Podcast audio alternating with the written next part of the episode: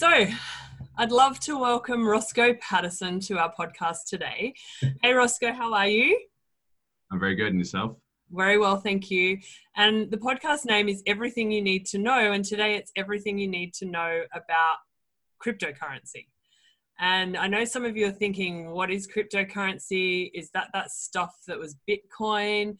Uh, I, have heard this other stuff about it, and you may be a bit confused as to what it exactly is and how it works. And Roscoe here is an expert on this field, and he's actually a thought leader in the field as well, creating ways forward so that everyday people can transfer money without having fees and charges and doing it in real time. So Roscoe, tell us a little bit about yourself, first of all, and just introduce everyone to how did you get into this field and how did this become a thing for you?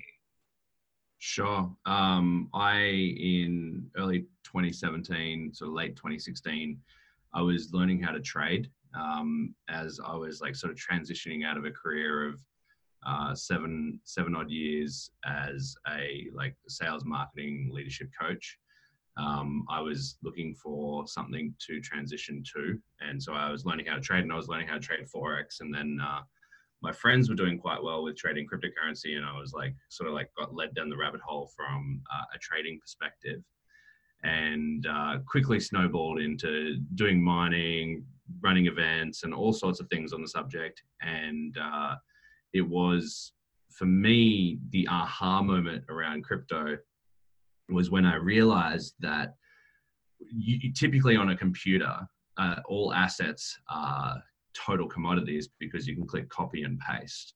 And Bitcoin was literally the first time where you couldn't copy and paste something. You couldn't just like duplicate it. So they made a very limited asset in a very uh, unlimited space. So that was an interesting dynamic for me. And I was kind of like, mine was blown around that. Um, the other big parts of the puzzle for me uh, were the fact that the completely and utterly sovereign nature of decentralized cryptocurrencies, and there was particularly a book that really opened my eyes to uh, the importance of decentralizing uh, centralized power sources globally, and it was uh, called The Dictator's Handbook. There's also a great YouTube video called Rules for Rulers, which is a summary of that book. Um, which kind of outlined what happens when when when powers all squashed together and how it's inherently corruptible even if the the most benevolent benevolent people are inside the system. So i saw it really not only as a currency but as an opportunity to kind of redesign the future of the world in so many different ways. And uh, yeah it really opened my eyes. It was it was kind of like a, a cracking open of what was possible what's next what's coming for humanity. Uh, but also my timing into the space is interesting because uh, it's a it's a lot of it was it was the it was the peak of expectation and the technology wasn't quite there yet. And uh, yeah like people from people who flooded into the market for all sorts of reasons uh, in 2017 whether it was the running price or there was uh, you know there were mining opportunities there were trading opportunities there were even some scams that got people introduced to it. And of, of, of whatever reason people got in it was the peak of expectation and things you know as, as you know uh, had like the uh, the big corrective wave that was probably the most public one of bitcoin today in terms yeah. of price and and correction etc so if i can take you back a bit because i'm sure there's some people actually i know a lot of people who still don't really understand cryptocurrency at all yeah. so when we talk about things like mining we're not going out with big machines and drilling somewhere this is all happening in this in terms of zeros and ones in some big computer inside some data center somewhere right? And so can you just explain a bit more about what actually is cryptocurrency? Sure. So I mean, the example I just used of uh, of being able to create limited assets in a unlimited world, essentially, like crypto was the ability to say, okay, so there's 21 million Bitcoin in existence. Um, the essential, you know, fundamentals of that is is that, that there's going to be no more created than that.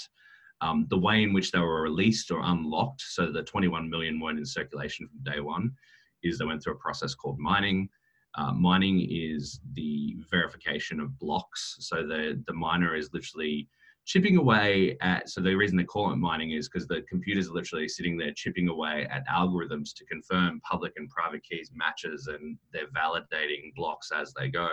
So they are literally working like little digging machines. So it's kind uh, of like lemmings that old game lemmings where they yeah somewhat somewhat.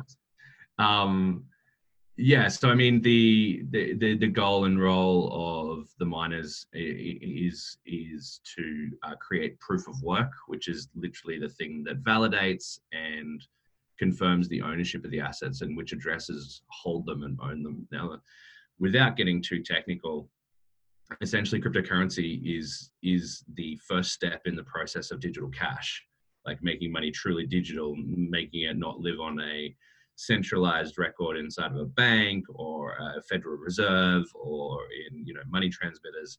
It was taking it away from there and putting it into a decentralized network, which enables uh, basically everyone to become like a validator and everyone like it, it essentially has the ability to take it from uh, right right now in the world we have a mix of government-based money and corporation-based money the corporation-based money being the banks and then we have uh, decentralized currency, which is like people-based money. So it, it, it, cryptocurrency enables us to go from rather than politicians running our money or CEOs, it enables you to be your own bank, and that's the that's the big uh, promise of it. But also, it hadn't or hasn't to date uh, delivered. It's only kind of in the last little bit that the technology has really been available. Yeah, uh, to be able to you know even even consider it being possible. Right. And when we think about cryptocurrency, this is probably the first time in modern history that we've seen a currency being developed. So in the past, we know that people used to trade in gold and they used to trade in shells, and then you know silver and nickel and bronze items were used.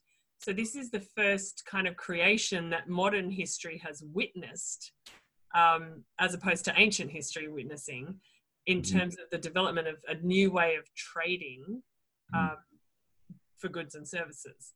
So, as we look at cryptocurrency and the decentralization of it, what was it that happened in 2017? Was it a lack of technology? Was it a lack of buyer understanding? Because I know a lot of people jumped in and yeah. kind of got burnt and they've kind of gone, no, I'm never doing crypto again. Yeah. Um, so you you you like I mean, so you get your different waves of people. I mean, uh, Australia, you know, where where you are, has got one of the higher percentages of crypto penetration. I think it's like I've seen different studies say, you know, nine percent of people own crypto, up to as far as fourteen percent in Australia, which is quite high. Typically, it's lower, like uh, you know, two to seven percent in most other countries. Um, there are a few outliers. There's five or six countries that sort of sit in the same bucket as Australia. Um, I think there's a blend of things that that happen. Uh, Australia actually has uh, some pretty strong startups in the crypto space. Like there's some great projects in Australia, like Synthetix, uh, Loki, Concrete. There's some like fantastic crypto projects that are like been building there for the last few years and and doing an amazing job. Um, what what you did have though is it was kind of like um, if you remember if you if you if you're a part of the personal branding wave that happened in you know from about 2010 onwards there was this real wave of everyone suddenly was building a personally branded website on wordpress.com and they were you know they were putting their wares out there and and people quickly got to uh, like had these huge expectations of their personal brands doing things and they weren't really wanting to do the work. They just wanted to build a website and get a result and get a return.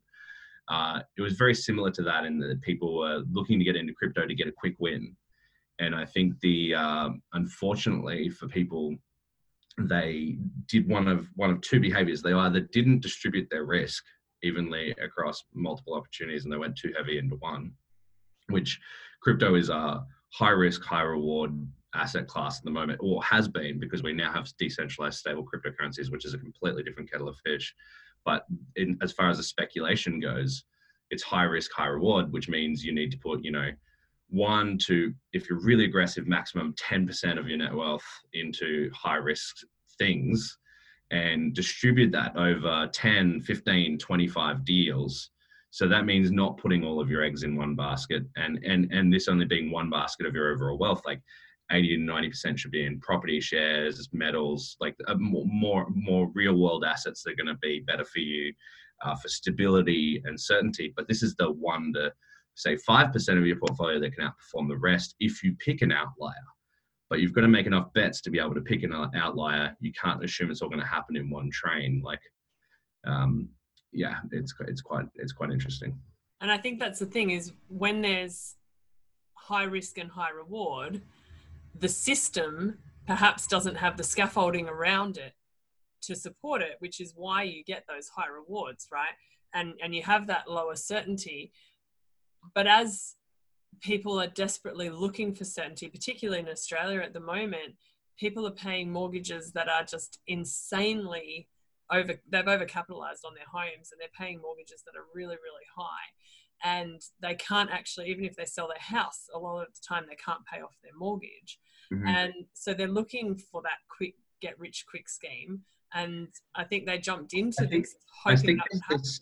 I think there's this interesting dichotomy because the you can't close off to opportunity, but then you have to have a framework and a model that gives you safety approaching opportunity in your investment portfolio. So you you you yes, like like I mean, so I've, I've I've been angel investing for some time now, and I've done extremely well out of it. And I will go in and say pick 20 deals and make a small investment into 20 deals. And then uh, recently, I just had the experience of getting a 20x on one of those 20 deals. So I'm now neutral on that portfolio. And then moving forward, I've still got 19 horses in the race. And, you know, like if, if any of them, I, I mean, I could liquidate it now and it'd be in profit, but you know, like I'm, I'm completely clear and I've still got 19 deals that are on the table. Um, that's about, you know, having a framework. So so a framework, for example, you know, if someone takes 5% of the net wealth and they have 100 grand, that 5% of the net wealth might be spread across 10 deals that they put 500 on each of them. Um, and then they do due diligence. So they go through at least a simple evaluation framework of like, who's the team, you know, what traction have they got, what's the technology, what's the product they're building, and like, what are the terms of the deal? Like, they go through at least those four hoops to figure out, like, is this something I should even touch with a 10 foot pole? um, because people people unfortunately uh, FOMO invest more than they do any diligence. They're like, oh, my friend's doing it. Oh, I'll do it. Oh, my friend's doing it. Oh, I'll do it. Yeah. And, and I think like, that's what happened in 2017, right? I know people were telling us, hey, jump in this because we've just made $200,000. And yeah. it sounded really attractive. Yeah. Um, we were one of the lucky ones that jumped in and put $500 and, you know. Smart. Smart. Okay. I mean, yeah I think the uh, you know I think when it comes to cryptocurrency and speculative you know like investments at large, the first and foremost thing to do is you know like just only invest what you can afford to lose, and and and literally that that statement means that you know like that means you know that that's how you pick your one to ten percent of your portfolio is is like how much of my net wealth um, can I lose and I won't be in trouble. Now the design though is to is to become a sophisticated investor. I don't know why my notifications are making sound sorry. Um, it, the design is to become a sophisticated investor. Like, and and and the journey to that is, you know, learning from masters around angel investing. Like, you know, we've all watched the Shark Tanks. We've all uh, seen those shows, but there's a couple of resources I highly recommend. Like, one is a book called Angel by Jason Calacanis can't rec- recommend it enough. I think that's angelthebook.com. He turned a hundred grand into hundred million dollars from angel investing in early stage startups. Um, you know, the, the likes of uh, Peter Thiel and, you know, like uh, all the, you know, the Mark Cubans, all these sorts of people in the world that are finding early stage deals and investing in. There's a lot of no name angel investors and no name venture capitalists that control a lot of the world's wealth from making these deals um, it's really interesting to me that uh, angel investing becomes a part of someone's ethos. Now, this may mean uh, taking bets on all sorts of different types of businesses and equities. It's not just necessarily cryptocurrency, but I think you know the idea of angel investing and due diligence for me was a mind blowing moment. And can you just explain a bit more about what angel investing is? It's it's going into startups, right? And yeah, yeah. yeah so I mean, like if you look at the uh, n- number one sort of like performing asset in like uh, you know the, the, the safer asset classes it's shares you know like they're the things that vanguard has portfolios of the you know like 11% per annum you know and managed funds and, and, and mixed bags.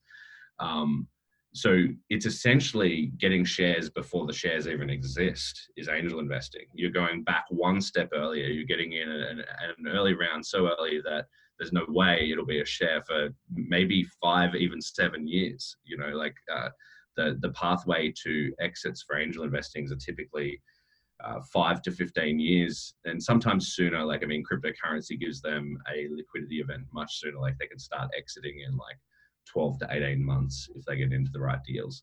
So and this is a uh, you know a, a, a, it's essentially buying shares much earlier than anyone else. And so it is highly speculative because we know the failure rate of companies for example is like 96%. Yeah. So you've got to have a diligence framework that helps you, you know, pick wiser and then pick enough deals so that if if six deals die on you in the next year, like completely go to zero, and two, you know, like just do okay, and one does outstanding, then you've had a win, and yeah. that's the framework of angel investing. Um, it's not you can't. It's definitely not all eggs in one basket.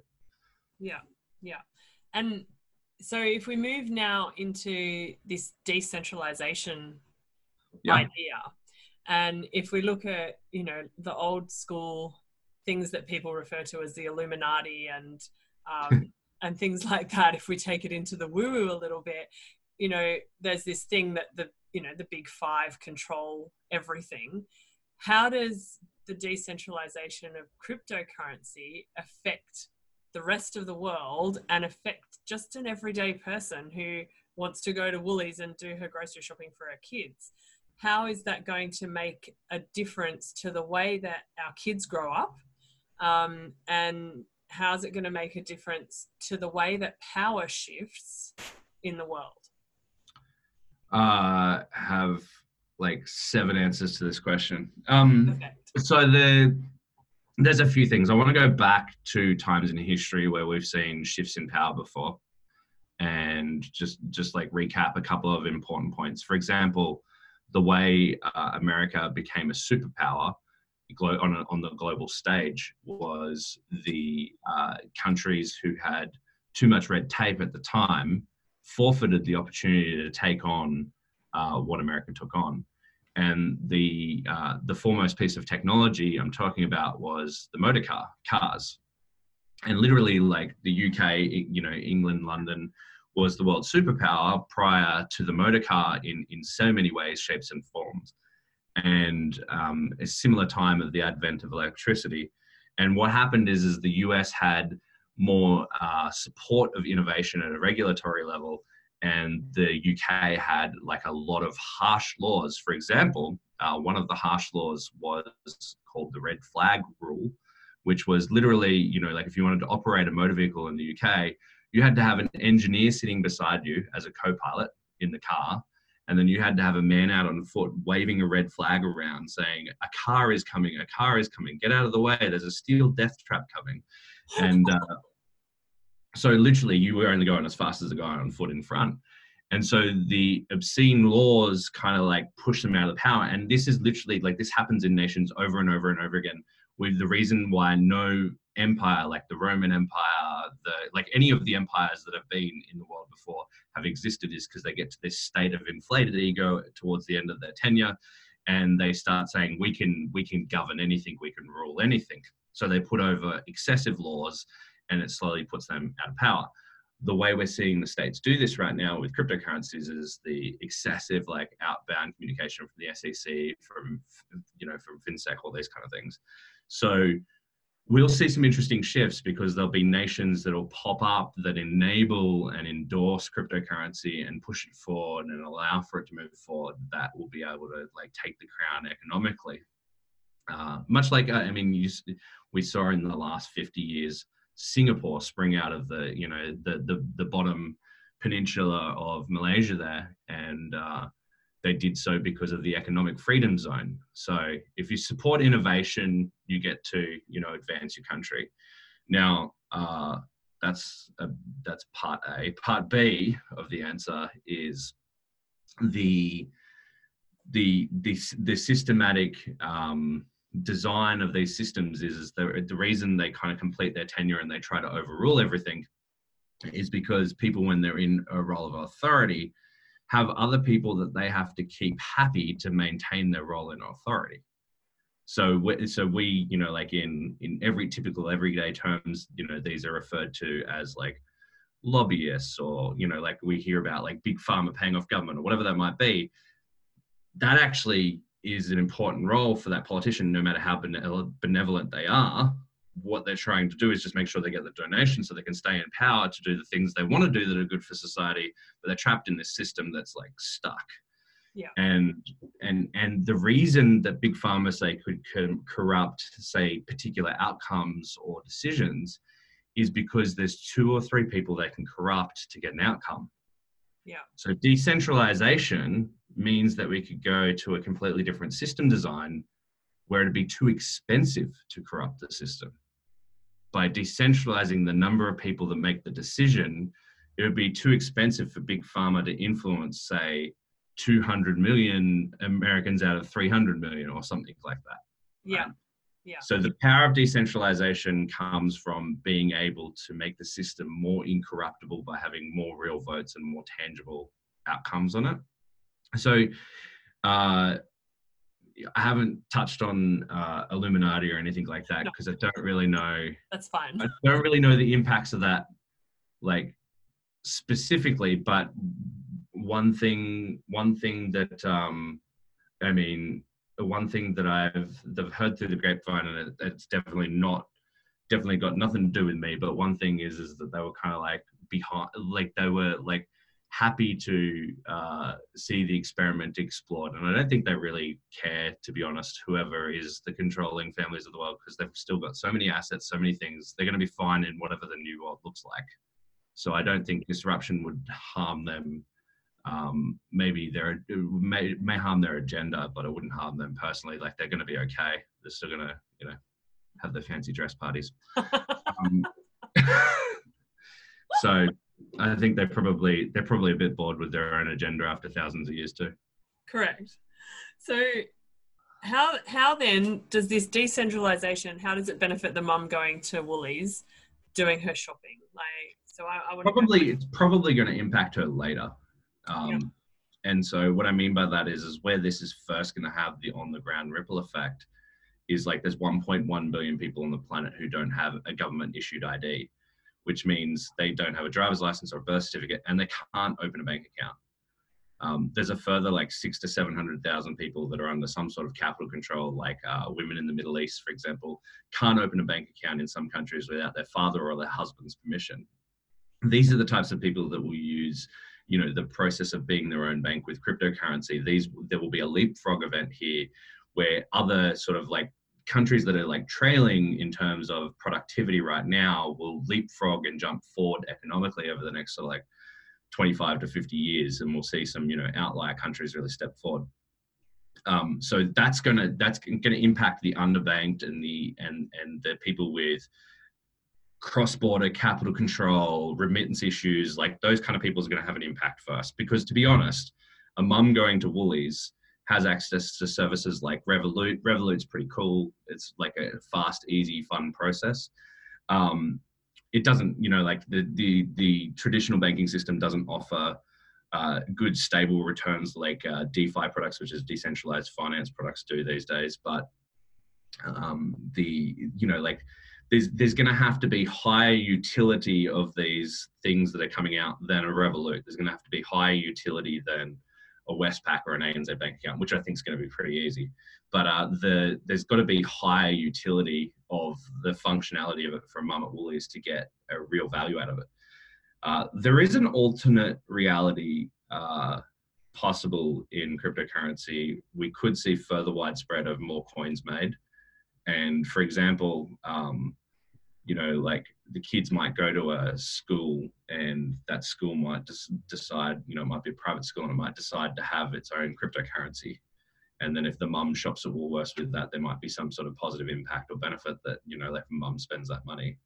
um, money is actually going to become, in a sense, a form of communication by like what denomination you use is going to communicate your values to the world in a lot of ways, and uh, that'll be interesting. That'll be interesting. I think the there is one last impact to the mums and pops in Australia, which is like there's a lot of cash ban laws, you know, like uh, a lot of all sorts of, you know, like uh, laws that are being placed under the the, the guise of uh, the black economy in Australia.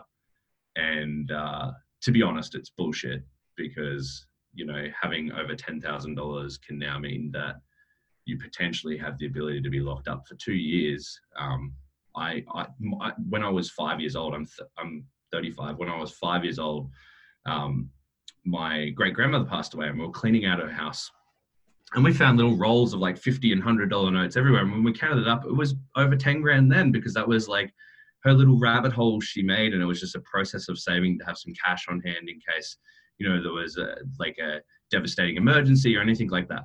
But my little old grandmother would have been breaking the law to the point of where she could have gone to jail in today's modern age in Australia. So I think uh, cryptocurrency is going to offer a safe haven, uh, especially with stablecoins. Uh, it's gonna it's gonna offer some state safe haven from being able to have some basic human sovereignty and not being labeled a criminal because you're trying to provide for your family. Yeah. You know, um, I think that that will be a part of it. Um, yeah. And that, that's amazing. And I definitely know that cash law because I remember around the time of my divorce, I also came to the same thing with my grandmother having to clean out her yeah. unit. And, and there was a lot of cash, and we all split it between us. And I actually wanted to buy a car, and the car dealership wouldn't take $10,000 in cash. And I was like, What do you mean? And he said, Well, because it's probably drug money. And I went, Oh, wow, okay. Thanks. I won't be uh, buying my car here. but I had to go and put it in the bank and explain to the bank where it came from, and then I could go and buy my car. And and so it, and and so we're actually guilty until we prove innocent in the money system. Yeah. And, and and it's a fundamental human sovereign right to be innocent until proven guilty. So yeah.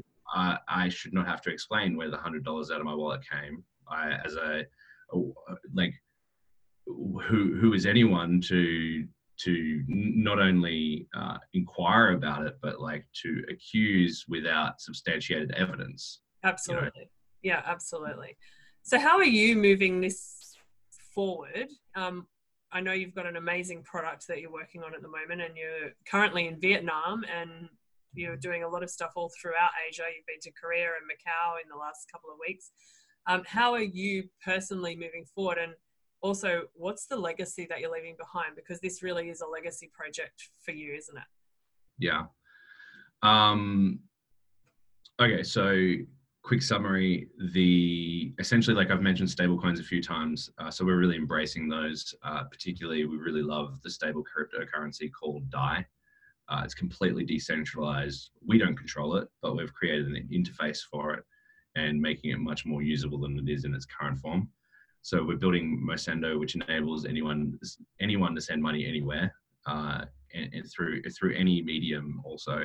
So they do that by creating money links. So literally, what you do is um, you can put you know like DAI into a link, and then someone clicks that link, and they can redeem it right in their web browser, and then have the ability to secure it further by downloading the app. Um, but basically, we've made it so that that money is purely electronic in the sense that the link actually becomes money like a $50 note. And so the holder or the first clicker of that link gets the $50 so it's it, it, it actually makes it uh, as much as we can like digital cash to really free it from uh, the the bounds of all the different platforms and things that uh, things have to go through. So that's that's kind of like our mission. Um, a lot of the you know people that I said this would positively impact to begin with is is our sort of you know go to market focuses to help a lot of like remittance and challenges around uh, you know like especially with like nomads who are you know a little bit of scratching our own itch you know nomads who are traveling around like Asia and I've had my bank cards you know like even though I tell the bank that I'm traveling to a country, I've had my bank cards frozen six times this year and have to ring them and be like, hey, I told you I was going here. This is like, you know, whatever. Anyway, so the, a little bit of killing that that frustration, but also the bigger picture to me is like there's this great story uh, that I constantly am reminded of. Is there's this uh, lady who's and, and I say great story because it's like a turning point in psychology for people when they hear it about why digital cash is important. And uh, so there was this maid that uh, sends money home to. She worked in Washington D.C. and she sends money home to her mum in Mexico, and she literally, you know, sends it via Western Union, which is like one of the options right now. And her 84 year old mum, you know, dear little old mum, goes to goes to the Western Union to pick up the money, walks out of the Western Union, and you know, gangs in Mexico essentially attack her, roll her. She ends up getting hospitalized and has all her money stolen. Now, there's no reason why uh, her life needs to be at risk in this day and age. There's there's no reason why, um, you know, like one of those women in the, the Middle East who wants to start a small business with her friends, why she shouldn't be empowered to do that, or why a kid who was, you know, a little boy who was born in Indonesia but his mum didn't get a birth certificate at the time and he can't get one retroactively, like why shouldn't he have access to banking? Or the ability to, you know, access stocks and shares and finance products. Like, why, why, what, what did he do? You know, um, so for me, that's the bigger mission is, is you know, like yeah. giving access. And I think access is important. Everyone should have access. Like, I mean, as an Australian, you should have access to buy shares or equities anywhere you want in the world, but you actually can't. Like, you can't like go and just easily buy like Chinese shares. And you know, China's a pretty important market in terms of like companies that are emerging. So, you know, like access is important. I think uh, equal access is you know an important thing when it comes to financial services.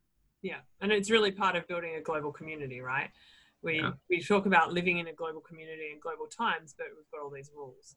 So how can people get on board and back what you're doing?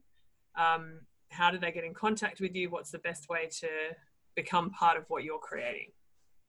Uh, there's a couple of ways. Uh, we've got this cool little group on Facebook called DeFi Nation. Uh, so you can find that by going to joindefination.com.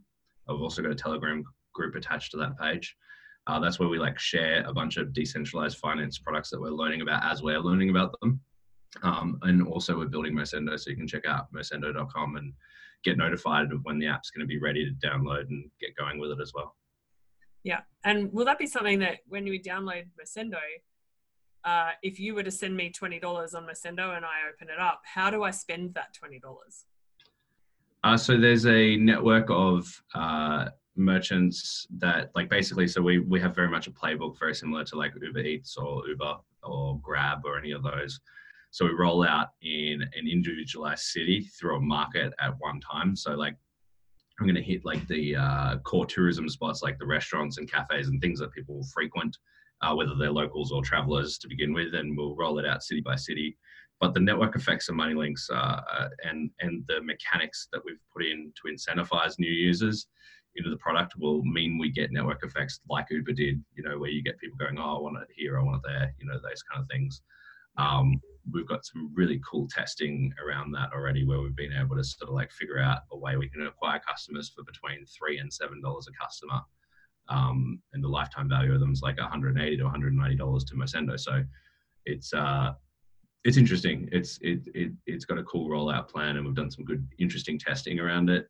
Um, but it's also it's always with how you're going to get it out there. It's a hypothesis.